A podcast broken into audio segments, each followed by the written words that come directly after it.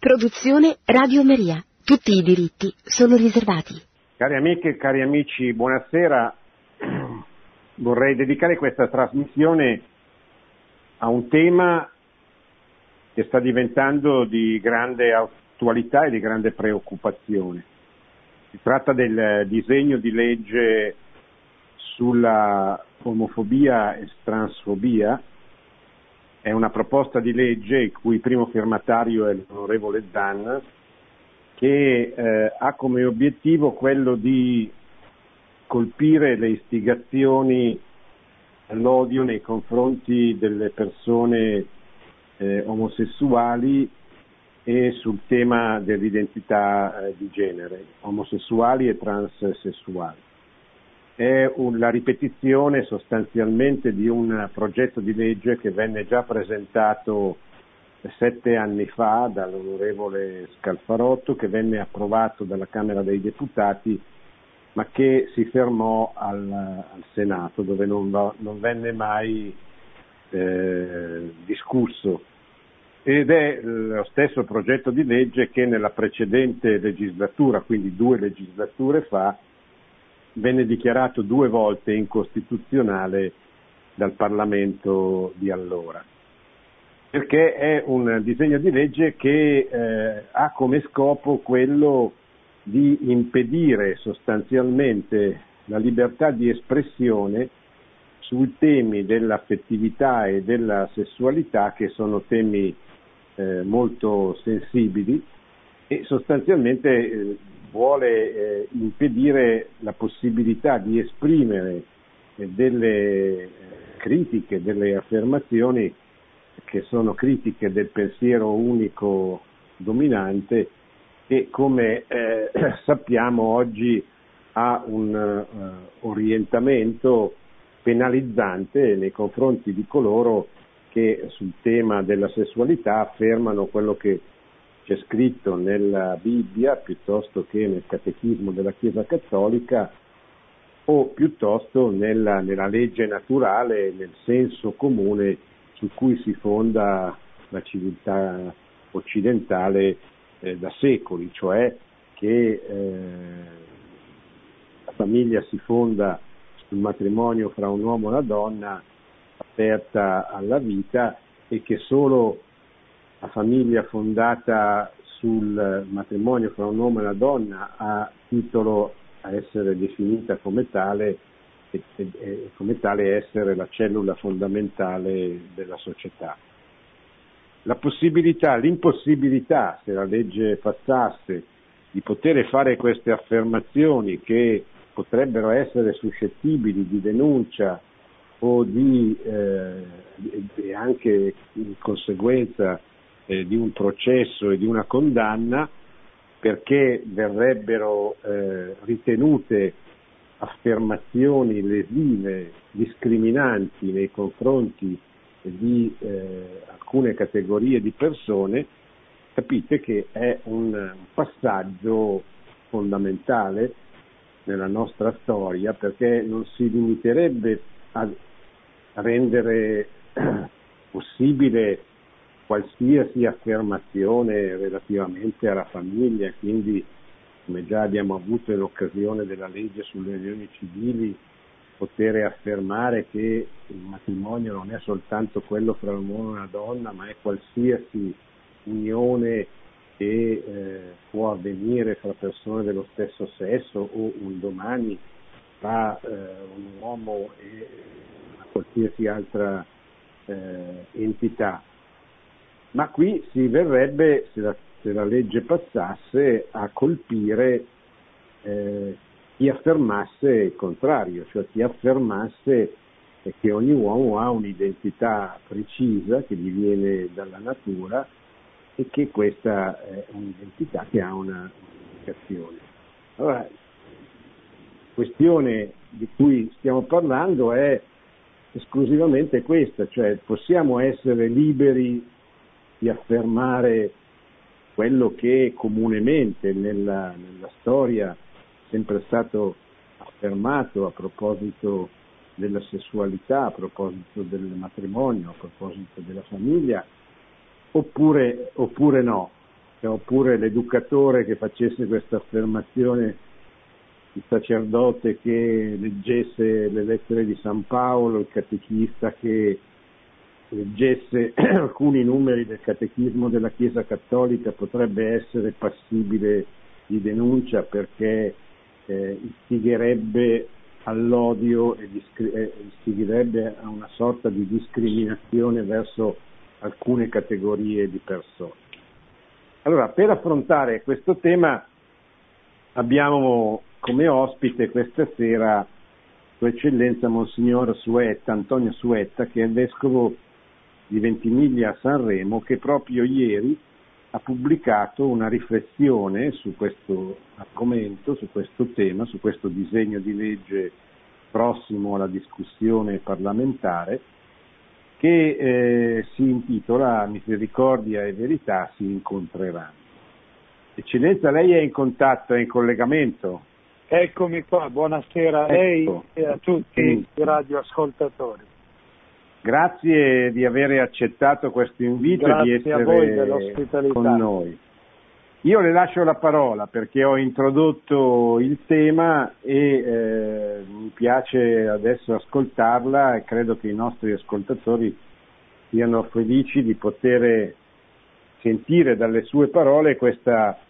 preoccupazione che ho così brevemente riassunto ma che è un po' il sottotitolo del, del, suo documento, Riflessioni e preoccupazioni pastorali sulla proposta di legge contro i reati di omo e transfobia.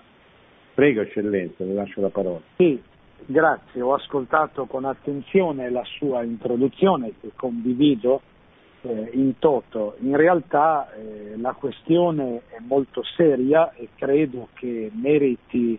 eh, attenzione e una riflessione approfondita e condivisa. E il senso della mia iniziativa è quello innanzitutto di rendere il servizio a cui sono deputato ai fedeli della mia diocesi, ma ho voluto pubblicarlo anche per lanciare, come si dice, un sasso nello stagno. E qui l'immagine è quanto mai eh, adeguata perché purtroppo ho l'impressione che ehm, questi argomenti risentano ormai di, di una definizione, di una certa quadratura che il politicamente corretto ha concorso a formare, o meglio ha imposto, e che sembri quasi sconveniente o magari inutile parlarne. Allora ho voluto, eh, dire, collaborare a suscitare attenzione e naturalmente mi auguro che anche altre riflessioni, altri contributi magari più approfonditi, più illuminanti dei miei eh, aiutino eh, non solo l'Assemblea parlamentare che poi dovrà discutere e decidere, ma aiutino l'intera società a riflettere su questo tema. Soprattutto aiutino anche la Chiesa, intesa sia come i fedeli, che hanno il diritto di essere formati nella loro coscienza di cristiani e hanno il dovere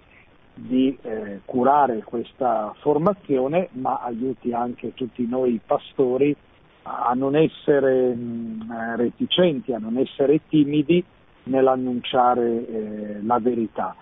Il tema sì è quello che lei ha introdotto, il, il primo pericolo che si vede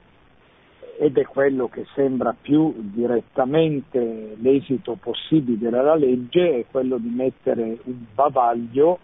alla Chiesa nell'esercizio della sua fondamentale missione, che è quella di annunciare il Vangelo nella sua integrità eh, annunciando quindi la salvezza, ma anche educare e accompagnare il popolo cristiano eh, nella fedeltà al, all'insegnamento di Cristo. Questo naturalmente è il pericolo più, più evidente, quello che potrebbe essere più immediato rispetto a un'eventuale approvazione della legge. Forse magari nel nostro contesto nazionale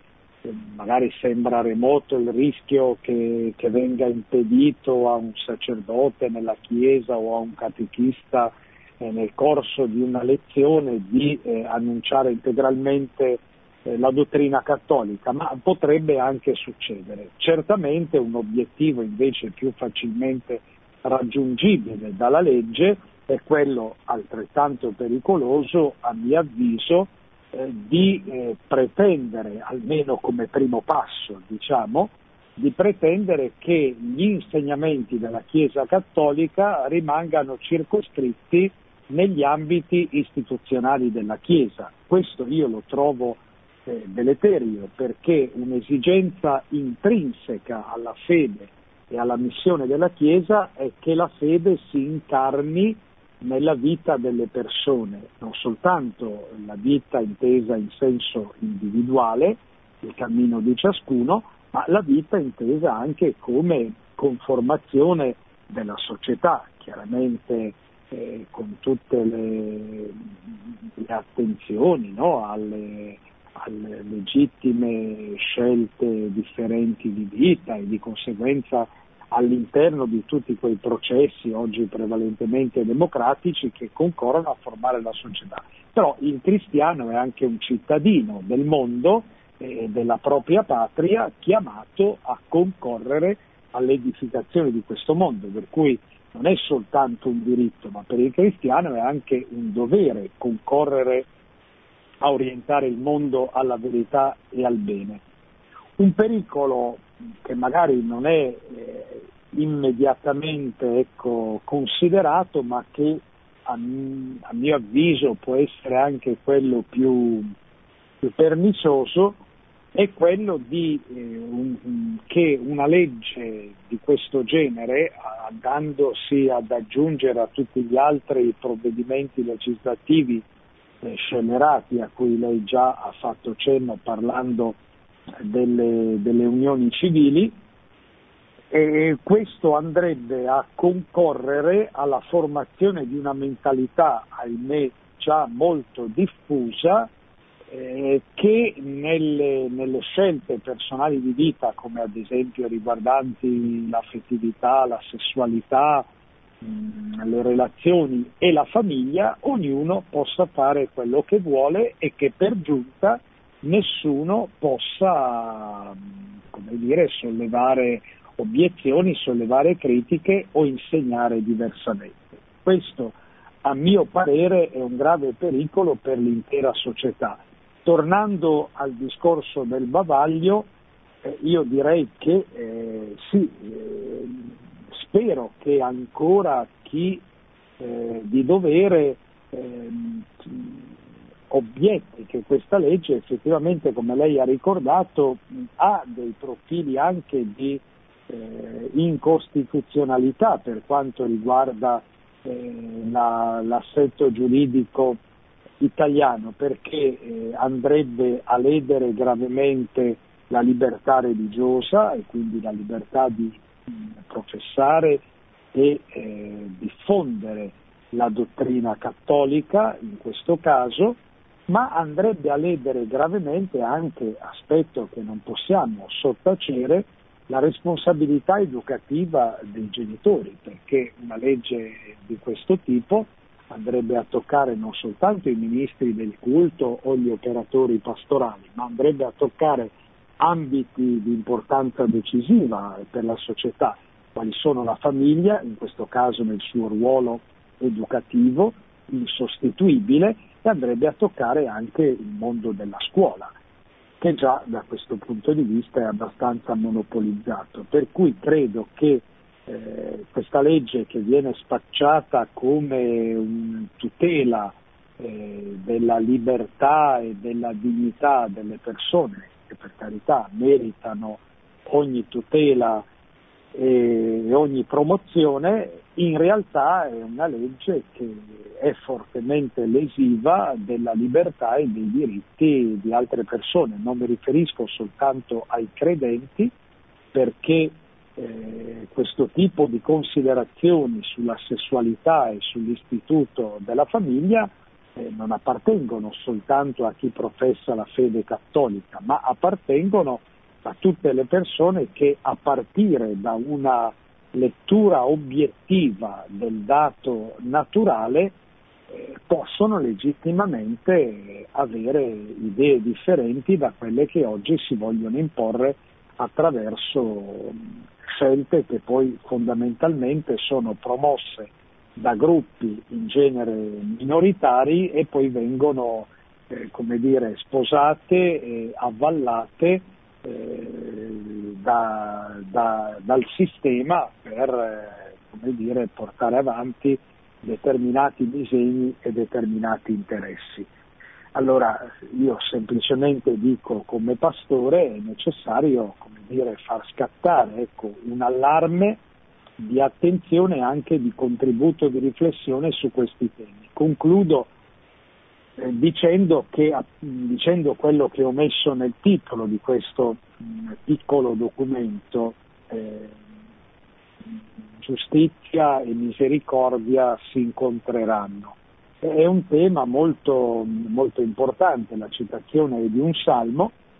ma è un tema eh, di grande attualità ed è un tema purtroppo molto, molto discusso e spesso declinato in maniera non corretta perché qualche volta si tende ad opporre eh, misericordia e verità oppure misericordia e giustizia. In realtà sono due facce della stessa medaglia perché eh, soprattutto in senso teologico in senso biblico la misericordia è quell'attitudine eh, con cui Dio si china sull'uomo peccatore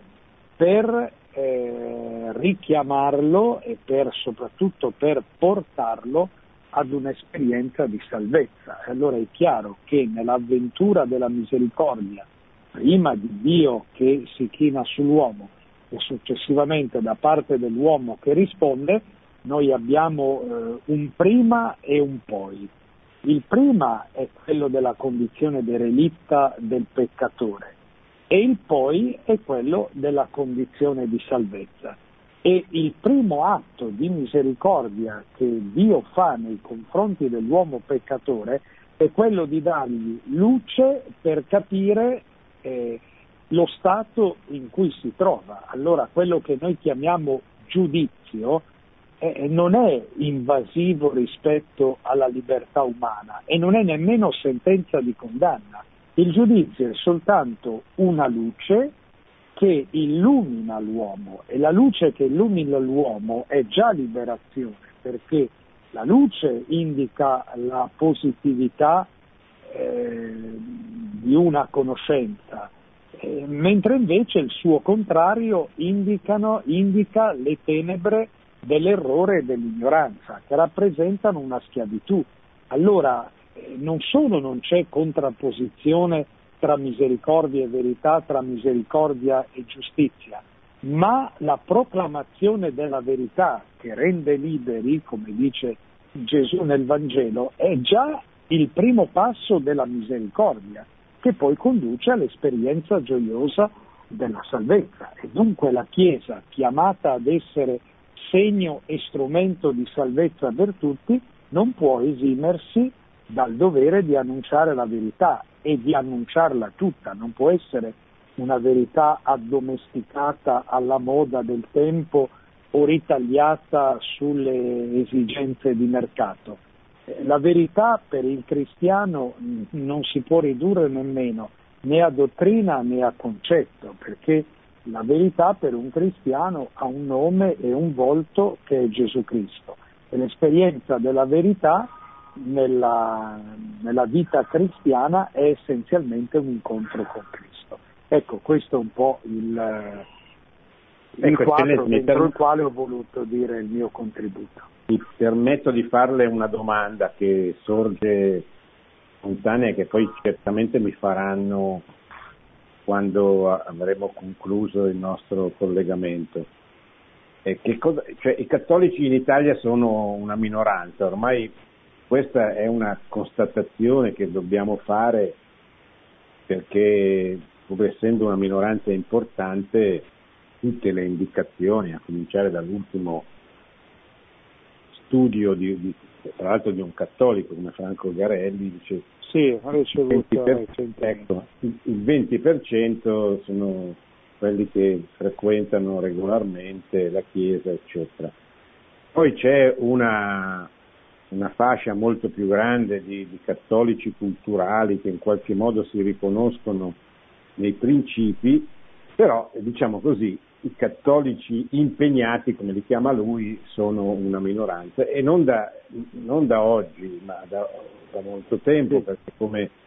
abbiamo già detto, i referendum che ci sono stati sul divorzio e sull'aborto hanno dimostrato che la maggioranza degli italiani non seguono le indicazioni della Chiesa. Però una minoranza di questo genere eh, ha un dovere in più che se fosse una situazione diversa di annunciare la verità. E come, come, come, come può avvenire questo, questo annuncio di cui tanto si parla ma poi la pratica spesso lascia a desiderare perché è evidente che lei è qui, eh, è un, pastore della Chiesa, ma che ci parla, ci ha detto, ha pubblicato questa cosa, mm, ci ha detto queste cose importanti, però è evidente che se, se una riflessione di questo genere fosse fatta, fosse stata fatta per esempio da tutti i vescovi italiani o da tutte le associazioni, i movimenti ecclesiali, se non vogliamo coinvolgere i vescovi in una battaglia che poi diventerà anche evidentemente anche culturale, politica, eccetera, che però non c'è. Ecco, questa è la domanda, ma perché i grandi movimenti, le grandi associazioni eh, a, a ridosso di una legge liberticida di questa portata, di cui sette anni fa se, se ne, discusse, se ne discusse abbastanza, quindi ci fu anche una, una reazione consapevole. Oggi sono passati sette anni, siamo alla vigilia di una discussione parlamentare, tra l'altro in un momento storico nel quale di tutto c'è bisogno per l'Italia, tranne che di parlare di, di, di, di sessualità, di, di affettività, eccetera, perché ci sono delle emergenze direi alimentari fra poco, se non eh, lavorative di, di, occupazione drammatiche. Ecco, a, alla vigilia di una discussione così grave eh, non se ne parla, cioè le grandi strutture, le grandi realtà del mondo cattolico tacciono eh, questa è, è, è, una domanda, una domanda che io le, le, le, a me fanno tutti i giorni e io gliela giro perché immagino che la faranno anche a lei, mi piacerebbe sapere come lei risponde a questa domanda. Sì, diciamo, purtroppo quello che lei diceva è una constatazione che è abbastanza evidente, almeno diciamo, eh, nella modalità, magari se ne parla, ma eh, se ne parla con una modalità eh, diversa, certamente se ne parla in quantità minore eh, in termini di attenzione o anche di, di interventi e, e, se ne parla soprattutto con, con una modalità, a mio parere, eh, anche, anche buona per alcuni aspetti, ma che non può essere esaustiva o non può essere neppure la prevalente, cioè eh, se ne parla quando se ne parla con la modalità che oggi appunto sembra eh, caratterizzare tutto, che è quella del dialogo, che poi viene spesso eh, citato a proposito qualche volta e qualche volta anche a sproposito. Dico a sproposito quando eh, si confonde il dialogo e lo si, lo si considera un fine anziché un mezzo, perché il dialogo è nell'ordine dei mezzi ed è uno strumento per giungere al conseguimento della verità, che dovrebbe essere la ricerca appassionata appunto che coinvolge diversi, diversi soggetti nel dialogo. Quando invece il dialogo viene considerato un fine, allora in genere la modalità di questo dialogo finisce per essere un compromesso, cioè di essere un comune denominatore dentro il quale mettere tutti d'accordo e questo naturalmente va a scapito di un'acquisizione, di, una, eh, di un annuncio completo della verità. Quindi questo può essere un fattore che di per sé può partire dalle, dalle, migliori intenzioni, cioè quello di tentare un approccio più a portata di mano, più coinvolgente, più attento a, alle diverse esigenze, ma che naturalmente deve essere una fase poi superata in un compimento ulteriore. Credo che forse eh, in, eh, la ragione fondamentale sia questa. Poi magari questo, questa eccessiva attenzione al dialogo, eh, quasi assolutizzandolo come se fosse l'unico approccio possibile alle diverse questioni, eh, incide anche poi sulla scelta degli argomenti, perché ci sono degli argomenti che oggi sono più eh, a, a, portata di sensibilità e dunque sembrano essere quelli che il dialogo deve preferire e sono altri argomenti che invece, come si dice oggi, appaiono più divisivi e allora sono quelli che il dialogo, eh, come dire, più o meno inconsciamente cerca di evitare. A mio parere una riflessione anche su questa strategia, che per la Chiesa naturalmente non è strategia ma è attività pastorale, va pure fatta perché eh, la responsabilità di annunciare tutto è una responsabilità effettiva. Eh, prendo anche uno spunto da, da, quello che lei diceva no? quando accostava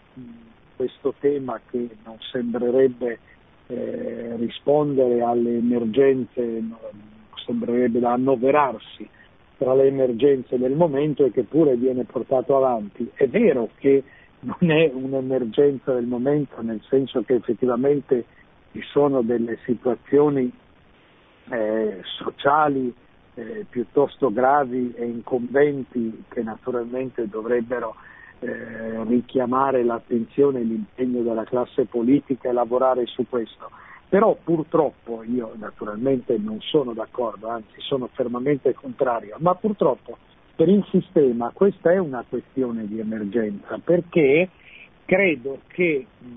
eh, anche questa legge sia uno dei tanti tasselli eh, di un'attività volta a eh, destabilizzare o addirittura a distruggere quello che è uno dei presidi più ehm, importanti e solidi di una società, che è la famiglia. In sostanza il bersaglio è sempre questo sotto tanti punti di vista, dal punto di vista sociale, educativo, ma anche economico, eh, la famiglia effettivamente è un grande presidio capace di grande tenuta. E purtroppo una concezione del mondo che oggi tende ad affermarsi sempre più prepotentemente vede in una famiglia di questo tipo, in tutti i risvolti che essa comporta, eh, forse l'ostacolo superiore da, da, combattere. Tornando alla prima parte della sua domanda, cioè in che modo portare avanti questo discorso, vabbè non, non pretendo di esaurire e di elencare tutti i modi possibili e immaginabili, ma ne sottolineo due. Diciamo uno di base, che è l'ordinaria catechesi, perché la Chiesa nelle sue attività,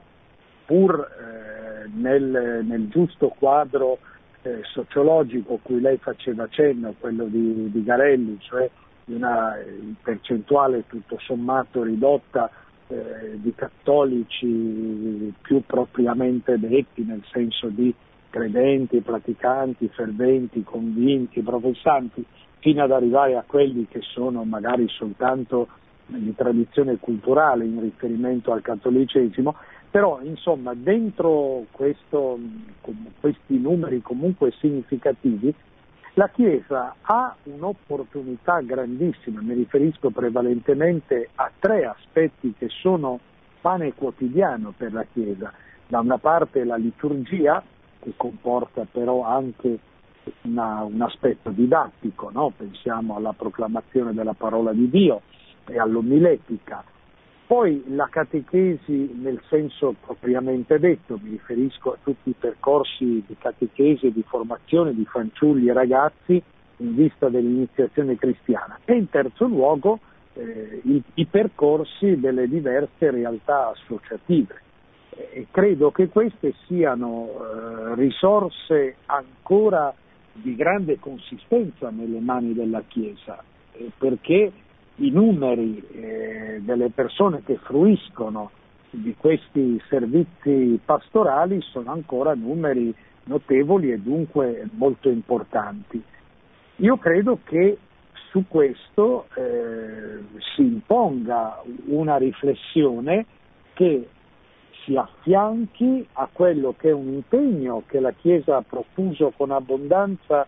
nel rinnovamento delle metodiche, quindi tanta attenzione ad esempio agli aspetti didattici, a tutti gli aspetti dei sussidi e via dicendo. Occorre, eh, come dire, ehm, dare al, alla catechesi in generale, ho descritto tre, tre macro ambiti,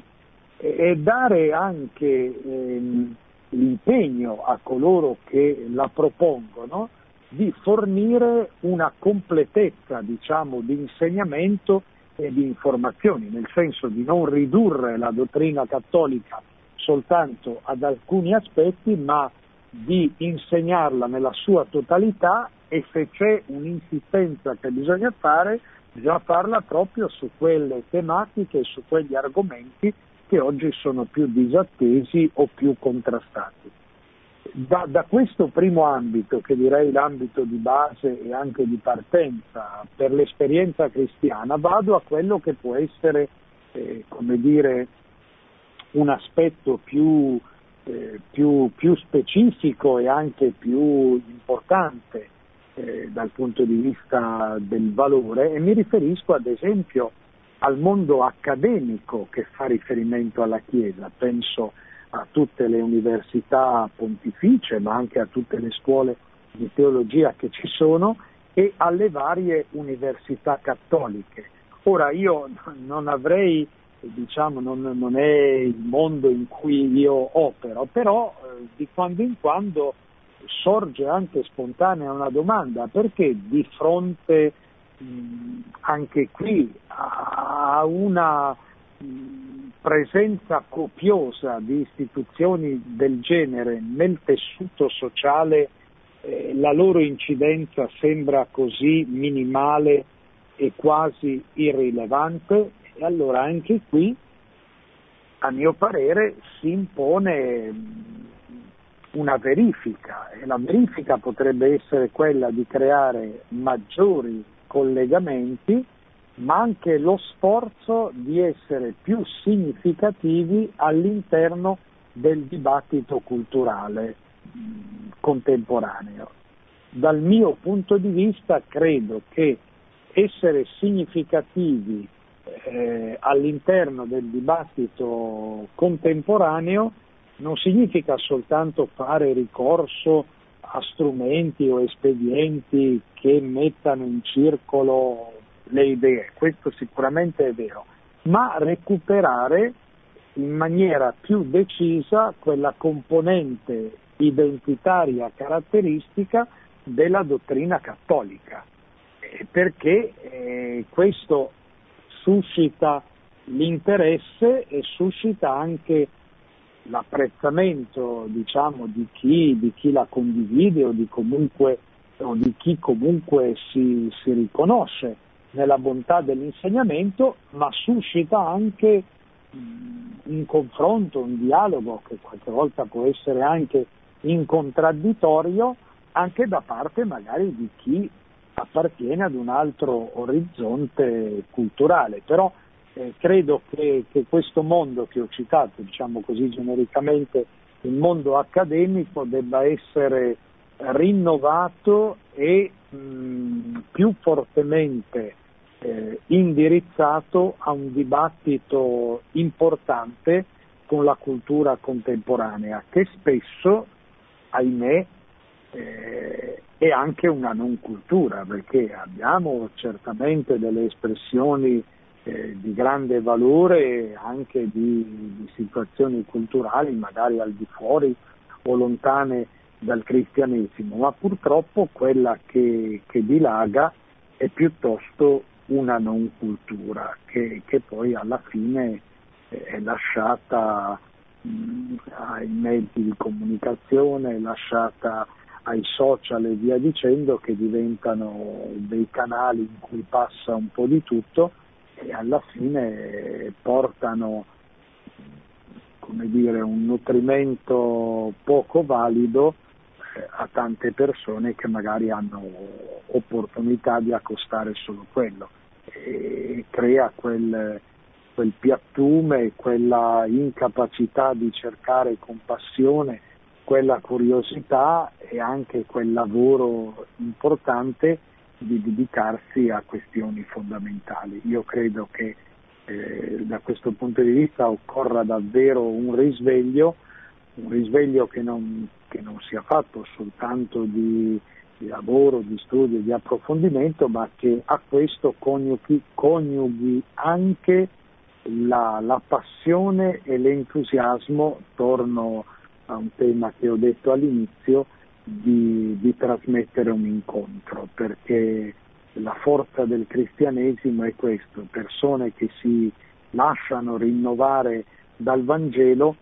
e che diventano attrattive per la loro testimonianza di vita, indipendentemente poi da quello che possono fare più o meno a seconda dei casi eh, nella formazione, ma quello che importa è uno stile di vita che deve essere alimentato dalla parola di Dio che deve essere sostenuto dalla comunità ecclesiale. Quindi quando si parla di rinnovamento naturalmente non si tratta di adottare metodiche mai sperimentate o tantomeno di, di innovare nel senso della, del cambiamento della dottrina. Per noi cristiani rinnovare vuol dire semplicemente tornare alla sorgente.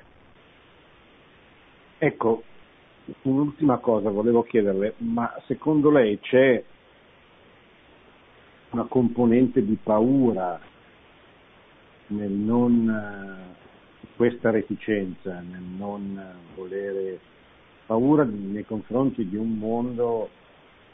che soprattutto dal punto di vista mediatico e anche politico è molto aggressivo su questi temi.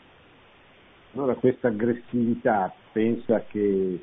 influisca nel determinare eh, la paura di andare a una contrapposizione, perché eh, io sono convintissimo, come lei lo ha, lo ha accennato, con molti, e soprattutto perché siamo in una condizione di minoranza, la prima preoccupazione che dobbiamo avere è quella di annunciare la verità, la verità di Cristo, la verità che è una persona, eccetera, da cui poi derivano tutte le, le, le verità sull'uomo conseguenti. Però qui siamo di fronte a un fatto molto concreto, che eh, si tratta di una possibile legge dello Stato, di fronte alla quale i cattolici non possono dire ma io non me, ne, non me ne, occupo perché devo annunciare Gesù Cristo, perché, primo perché non sarebbe cristiano, che il cristianesimo è la religione dell'incarnazione, secondo perché tu non puoi anche non occupartene, ma, ma, poi la legge dello Stato si occupa di te e quindi in qualche modo devi tenerne conto. Allora, ecco, è, è questa paura, perché io tante volte ho l'impressione che eh, questo non arrivare o arrivare dopo perché anche questa è una possibilità, che fanno la legge e poi usciranno comunicati dicendo ah sì però è una legge brutta, eccetera, certo, detta dopo, insomma, c'è un po' il tempo che trovo. Ecco, esiste una, secondo lei una componente di paura, paura psicologica soprattutto, cioè non sto pensando ai regimi totalitari quindi una paura fisica, ma la paura psicologica di dover sopportare il peso di un mondo che ti disprezza perché dici delle cose normali, sostanzialmente, che però non sono normali secondo il politicamente corretto. Sì, io credo che appunto il, il registro principale di questo tipo di paura sia in questo senso la timidezza, uso questo termine perché è un, uso, è un, termine che usa San Paolo, Dio non ci ha dato uno spirito di timidezza, ma ci ha dato uno spirito di coraggio, di saggezza, di forza, eccetera, eccetera. Questa timidezza eh, certo viene mh, accentuata da quella che lei chiamava l'aggressività, anche qui l'aggressività è psicologica perché è l'aggressività di quelli che noi oggi chiamiamo i salotti, no? i salotti della tv o i salotti de, de, del pensiero dominante, diciamo sembra che all'interno della compagine sociale ci siano dei pensatori che debbono dettare poi le regole a tutti coloro che, che hanno da dire qualcosa. Se lo dicono in coerenza con il pensiero dominante, il cosiddetto mainstream, allora eh, lo puoi dire, è accettabile, eccetera, eccetera. Se tu invece, in nome proprio di quella libertà che, che la legge vorrebbe tutelare, in realtà la contraddice in se stessa, perché se tu non canti la canzone del momento, allora non hai diritto di parola.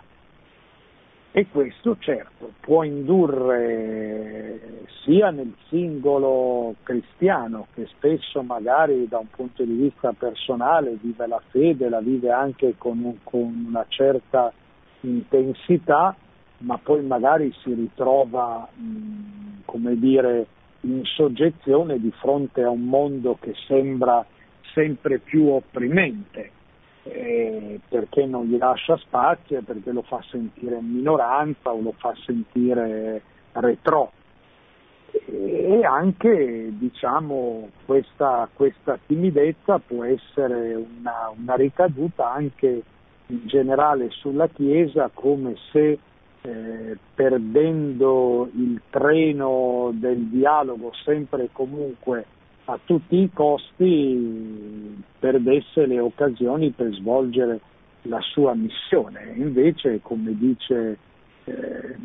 ancora San Paolo, annuncia in maniera opportuna e inopportuna. L'opportuno e l'inopportuno dipende certamente dall'attitudine del, del destinatario dell'annuncio. Chiaramente eh, l'opportuno è quando c'è, c'è, voglia di ascoltare, c'è fame e quindi è più facile offrire nutrimento e l'inopportuno invece è quando si registra una sorta di inappetenza, di indifferenza o peggio ancora di contrarietà, ma questo non deve, ecco, questo non deve portare il cristiano a cedere alla timidezza questa timidezza eh, talvolta può, eh, può, dipendere anche dal fatto di una convinzione non sufficientemente robusta perché non adeguatamente eh, alimentata. Ecco la necessità di quella che oggi spesso viene evocata, ma non so fino a che punto venga poi garantita, eh, la formazione permanente. Un cristiano deve lasciarsi interpellare da situazioni come questa che si affacciano alla sua vita e, deve essere aiutato, questo è il compito del Magistero della Chiesa,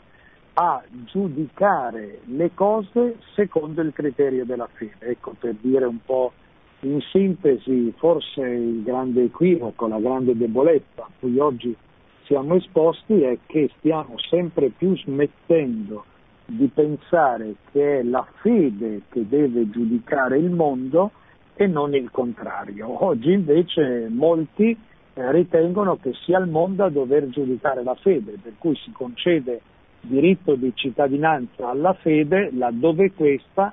condivide o dice cose che sono accettate dalla mentalità del mondo. Quando va in opposizione allora si registra un rifiuto, ma non è una novità, eh, eh, forse in altre situazioni, in altre epoche della Chiesa, ma non, è giusto dire altre epoche perché i martiri purtroppo, ma anche per fortuna, ci sono anche oggi purtroppo perché è un'esperienza di violenza a cui sono esposti eh, dei cristiani. Per fortuna perché come ci insegna la sapienza della Chiesa, il sangue dei martiri è sempre seme di nuovi cristiani, i martiri ci sono, ci sono anche oggi, forse un po' il nostro mondo, quello che noi definiamo occidentale, che purtroppo dire, fa dilagare sempre di più eh, talune sue influenze nefaste, eh, rende, rende, timido il cristiano, quasi lo vorrebbe convincere come se fosse un tarlo che, che lo consuma dall'interno, come se un cristiano non guardasse più ecco, eh, al dono della fede come a, ad un tesoro capace di far entusiasmare, capace di far innamorare e quindi capace anche di far rischiare. Credo che la, la vita cristiana che dobbiamo tenere viva nella Chiesa debba, debba, condurre a questo. Però sì, credo che poi alla fine non, non dobbiamo essere né succubi né vittime della paura, vero? Bene, grazie eccellenza di queste parole. Grazie a lei, grazie a tutti, grazie, buona, buona, serata. Buona buona continuazione, grazie, grazie di nuovo. Grazie a voi.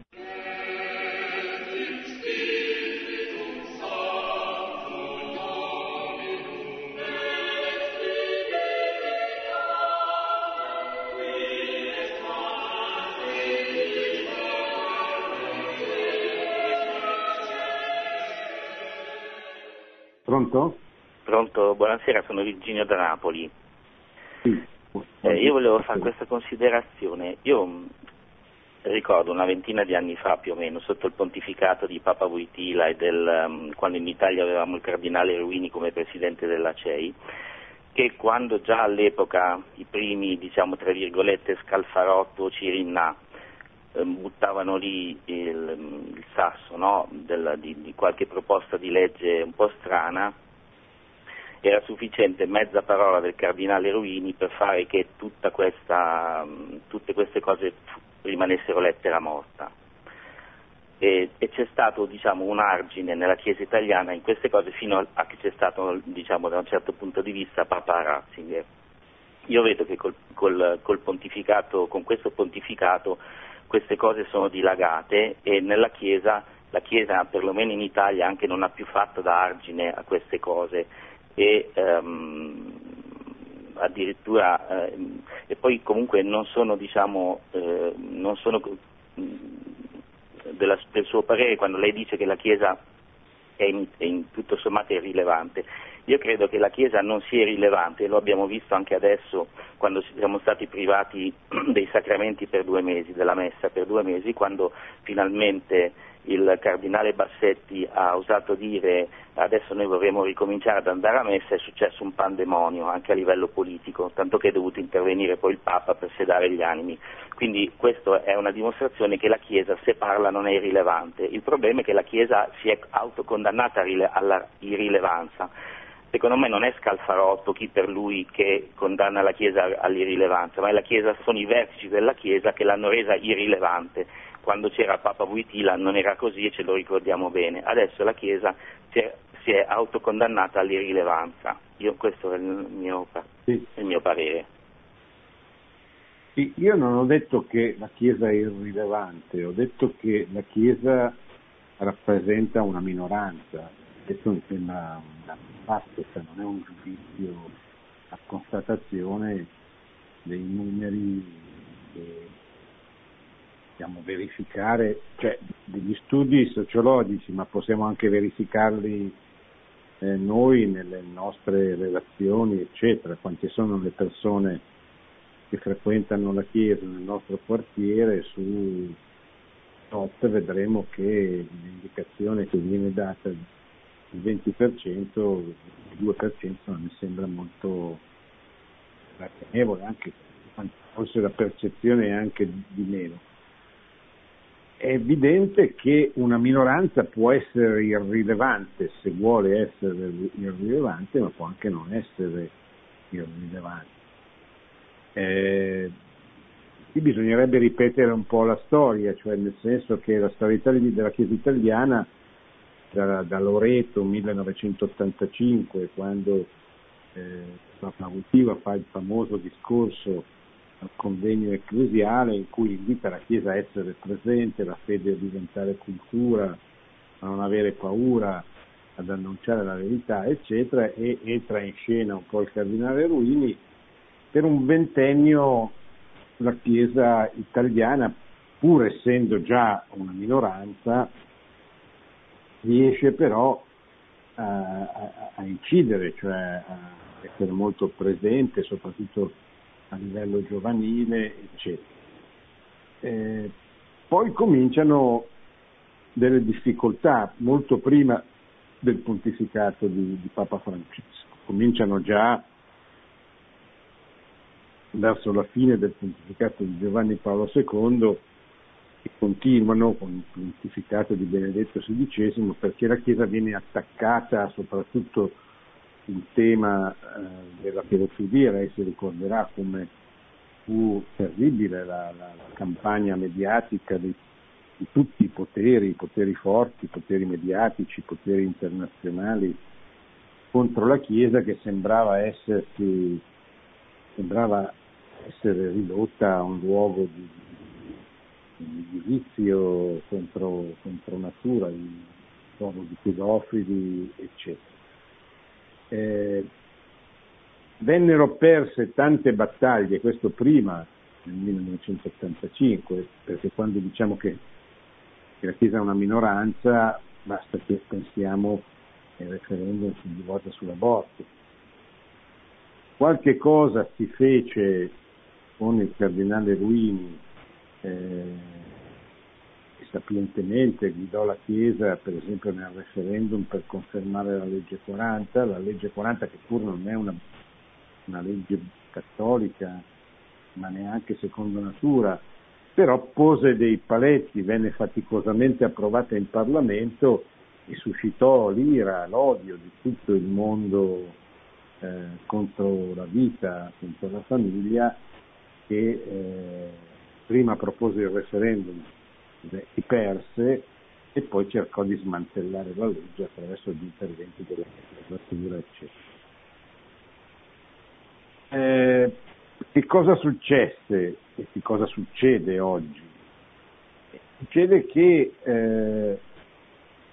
quello che dice lei, la Chiesa ha fatto da argine perché ha avuto la possibilità di rapportarsi con il Parlamento italiano che per esempio ha dichiarato due volte incostituzionale tre legislature fa un disegno di legge simile a quello di Scalfarotto ieri e di Zanna oggi. C'era un Parlamento diverso, c'era una, c'era una maggioranza parlamentare che impedì la legalizzazione di tutte queste cose faticosamente, perché non è che fosse un Parlamento di, di cattolici militanti, però riuscì ad arginare queste, queste cose tra cui fine vita, l'eutanasia, il testamento biologico, cioè tutte queste iniziative eh, contro la vita e contro la famiglia che sono eh, state ripresentate soprattutto durante il, il governo Teo Renzi e nei governi Concordo con lei nel dire che, che oggi spesso non si, si, ha la sensazione, se non si capisce bene quale, quale sia la strategia eh, del mondo cattolico italiano di fronte a questo processo di scristianizzazione così forte, così violento, si ha la percezione eh, di una divisione, ecco, comunque di un'incertezza operativa di fondo, come se non si sapesse cosa fare e come fare. E questo disorienta un po' eh, certamente i, fedeli. Però, ripeto, io so perfettamente che la Chiesa non è irrilevante, anche se è una minoranza però eh, se, se, se, tace se parla d'altro quando invece ci sono dei, grandi temi che, che, incombono come questo, come, questa, come questo disegno di legge, può dare l'impressione di essere davanti. Pronto? Pronto? Prego. Prego, è in linea. Sono Carlo da Verona. Prego, allora, Carlo. ho avuto la fortuna di partecipare ai cosiddetti Family Day, che Sì. hanno raggruppato tanta gente in assemblee festose e soprattutto convinte. E tutto sommato hanno avuto una certa funzione nel combattere a quei tempi, ricordo, la legge Cirinna e via dicendo. Nel frattempo però, eh, da parte delle istituzioni ecclesiastiche non si era manifestato niente se non un timido accenno, quasi ci fosse una, una- una prudenza, una paura a, a farsi coinvolgere per non fare diciamo, la figura di appartenere ad una qualunque eh, appartenenza politica, o forse peraltro non lo so. Anche durante le prediche in chiesa, così non si è mai sentito niente. È vero che i cattolici sono il famoso 20%, però 20% è già una forza di per sé, se viene mobilitata. Ora mi chiedo se ci sono i tempi tecnici per promuovere iniziative del genere tipo Family Day o cosa del genere di fronte a quella minaccia che si sta eh, eh, avvicinando, come eh, anche il vescovo ha detto parlando prima. Ora, Sì. o, o si riesce a fare qualcosa o se no siamo veramente arrivati alla linea del Piave. Sì. Ah, Guardi, se ne sta parlando. Io credo ci sarà un Family Day o qualcosa di analogo sabato 11 luglio a Roma, compatibilmente con eh, le modalità possibili in questa fase di, di pandemia o di post-pandemia, cioè nel senso le distanze, le mascherine, tutte queste cose, quante persone, quante persone verrà permesso di, di, di dare piazza è passata, eccetera. Comunque si sta cercando di fare una, una grande manifestazione per la libertà per, eh, prevista penso per sabato 11 di luglio. Eh, io però eh, mi, preoccuperei, certamente dobbiamo fare di tutto per combattere questa battaglia, questa battaglia di libertà così importante, così decisiva. Però dobbiamo avere anche la consapevolezza che questa è una battaglia, non è la guerra.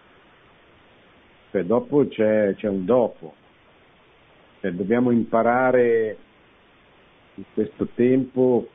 dobbiamo essere più preparati, più capaci di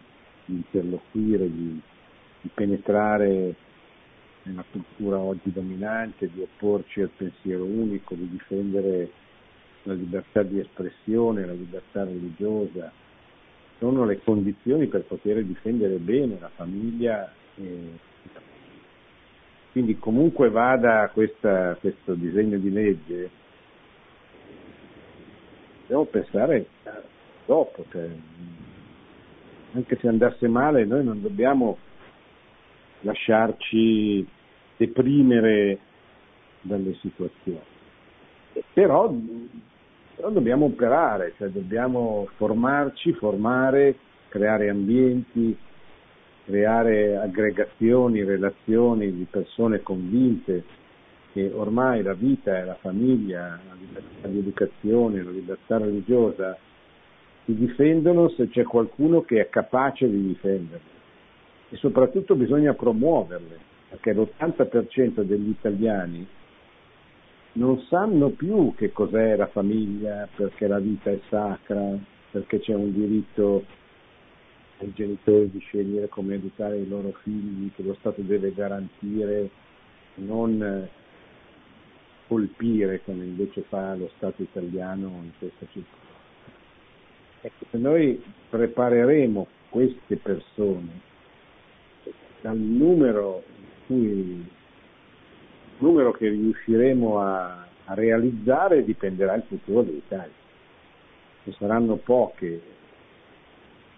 risultati saranno pochi, fioriranno pochi, pochi prati, saranno molte, l'Italia potrà ritornare ad essere un grande prato fiorito. Bene, siamo arrivati alla fine, abbiamo avuto questa sera come nostro ospite Sua Eccellenza Monsignor Antonio Suetta, Vescovo di Ventimiglia a Sanremo, che ci ha parlato di una sua riflessione che si intitola Misericordia e Verità si incontreranno a proposito del disegno di legge